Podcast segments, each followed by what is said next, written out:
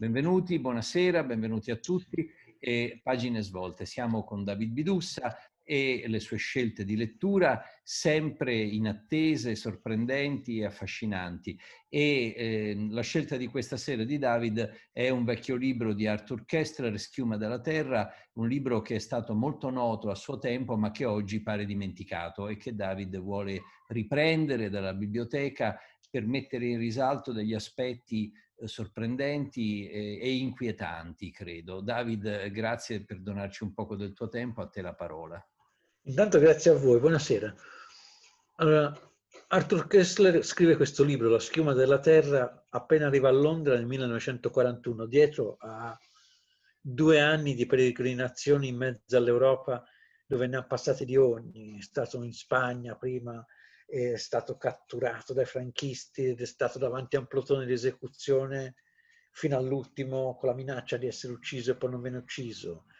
Arriva a Parigi nel 1938 e ci arriva da ex comunista e contemporaneamente tutto il mondo comunista lo guarda come un traditore. Dopodiché passano alcuni mesi, Kessler è un signore che non è francese ovviamente, è ungherese, in un qualche modo si trova a vivere in Francia da cittadino di un altro paese, eh, con un passato anche, eh, Kessler da giovane, è nato nel 1905, nel 1928 è un sionista, va in, in Palestina e dopodiché nel 1931 va via dalla Palestina perché non lo convince l'esperimento sionista entra dentro il movimento comunista e ci sta fino più o meno fino alla metà della guerra civile di Spagna. Poi da lì capisce un po' come, eh, per certi aspetti, come Orwell, che tira una brutta aria da quelle parti.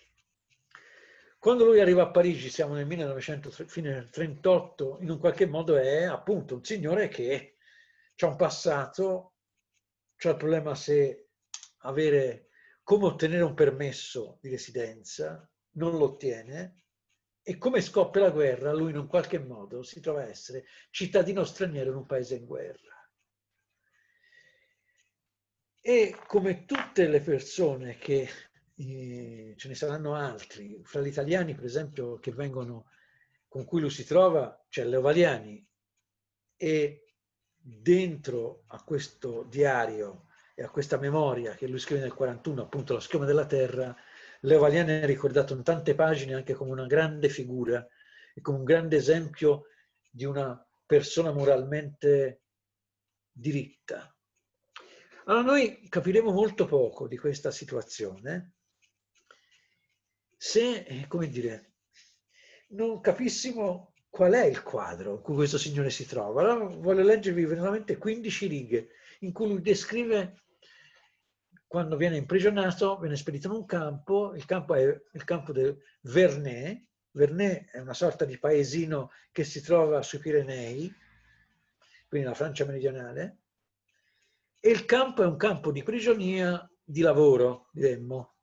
Vi leggo queste dieci righe perché noi in questi anni, quando abbiamo, quando abbiamo riflettuto tante volte, anche in occasione dei giorni della memoria, su quello che è il sistema concentrazionario, ci siamo fatti un'idea per cui il sistema concentrazionario, con tutte le, loro, le sue varianti, cioè quindi non, dove, non, se non lo limitiamo solamente al momento della distruzione di massa di individui, ma allo sfruttamento e al degrado fisico delle persone, ci siamo fatti l'idea che il sistema concentrazionale nella storia d'Europa abbia avuto due luoghi dati.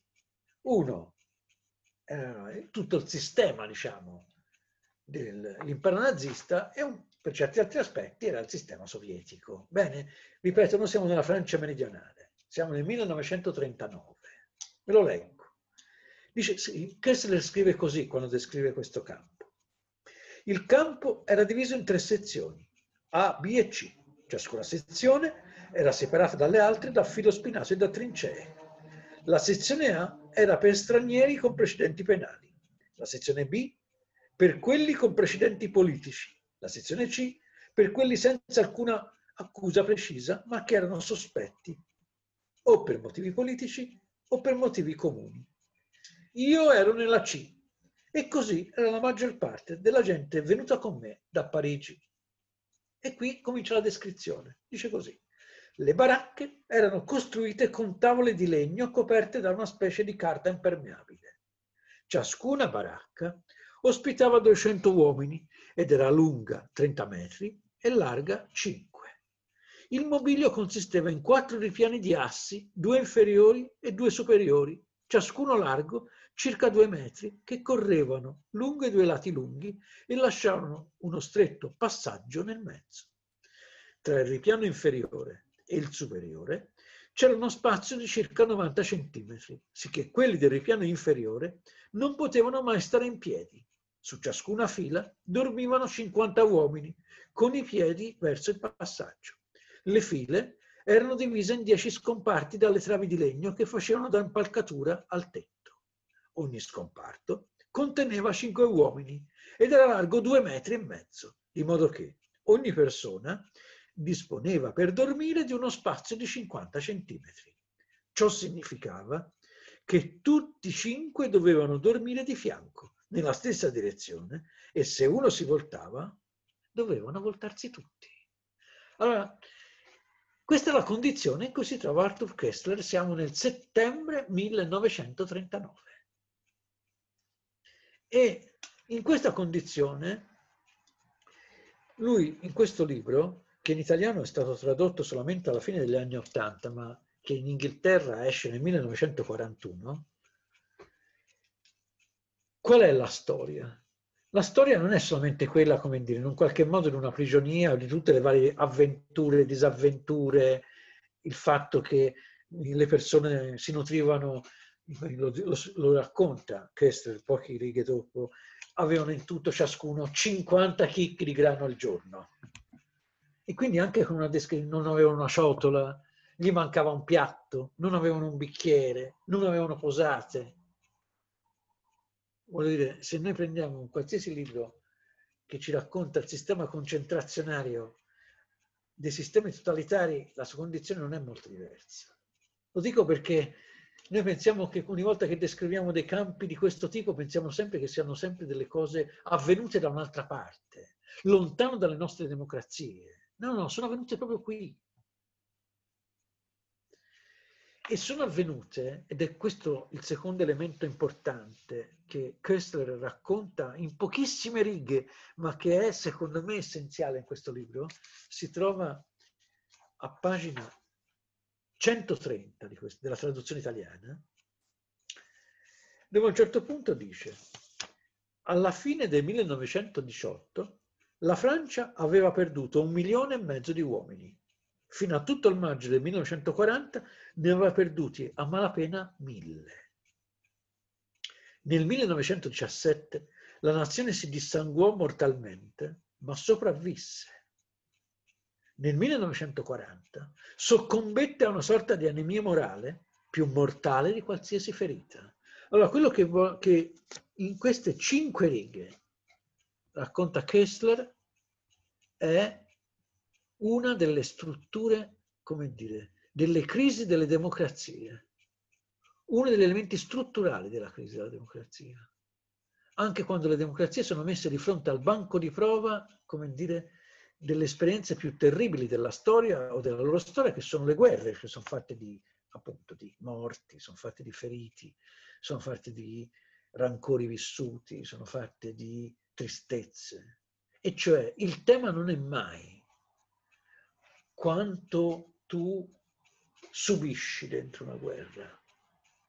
Il problema è quanto tu vuoi farla, quanto tu ti senti la responsabilità di difendere qualcosa, se ti senti la responsabilità. Quanto tu senti che quella cosa per cui stai combattendo è tua, fa parte di te, racconta la tua storia, Beh, ovviamente dentro un ragionamento di questo tipo sta anche, sta anche tantissimo di quelle che sono le strutture, se volete, dittatoriali, totalitarie, dove non c'è meno partecipazione. Però di nuovo, l'argomento in questo caso, il tema in questo caso è qual è la forza di resistenza, di motivazione che le persone si danno in una condizione di guerra o di prova di forza in cui ciascuno deve mettere se stesso e in cui si tratta di difendere quello che hai, il sistema politico che hai, le libertà che hai. Allora, niente secondo me è più diretto di un'esperienza che viene raccontata e nel racconto di Kessler non c'è, non c'è niente come dire che venga dato come ridondante, come retorico, c'è semplicemente la storia secca di una vicenda dove lui si trova a essere appunto un cittadino di serie B, o se volete un non cittadino, ma allo stesso tempo guardando da non cittadino, se volete guardando dal fatto di non sentirsi coinvolto in quella storia, riesce a vedere come tutte le persone che sono in un qualche modo esterne alle situazioni, riesce a vedere qual è il punto dolente di una situazione, dove lui subisce anche, ma dove non è solamente lui a essere sconfitto. Sono anche quelli che in quel momento sono i suoi, fra virgolette, carcerieri, o sono la popolazione dei suoi carcerieri. Una riflessione in cui conta tantissimo non solo sapere se tu ce la farai o no, ripeto, Kessler quando scrive queste pagine le scrive da salvato per certi aspetti. Lui in questo momento è in Gran Bretagna, è riuscito a uscire dalla Francia alla, seconda, alla fine dell'estate del 40, è riuscito ad arrivare a Lisbona e da Lisbona è riuscito in un qualche modo ad arrivare a Londra.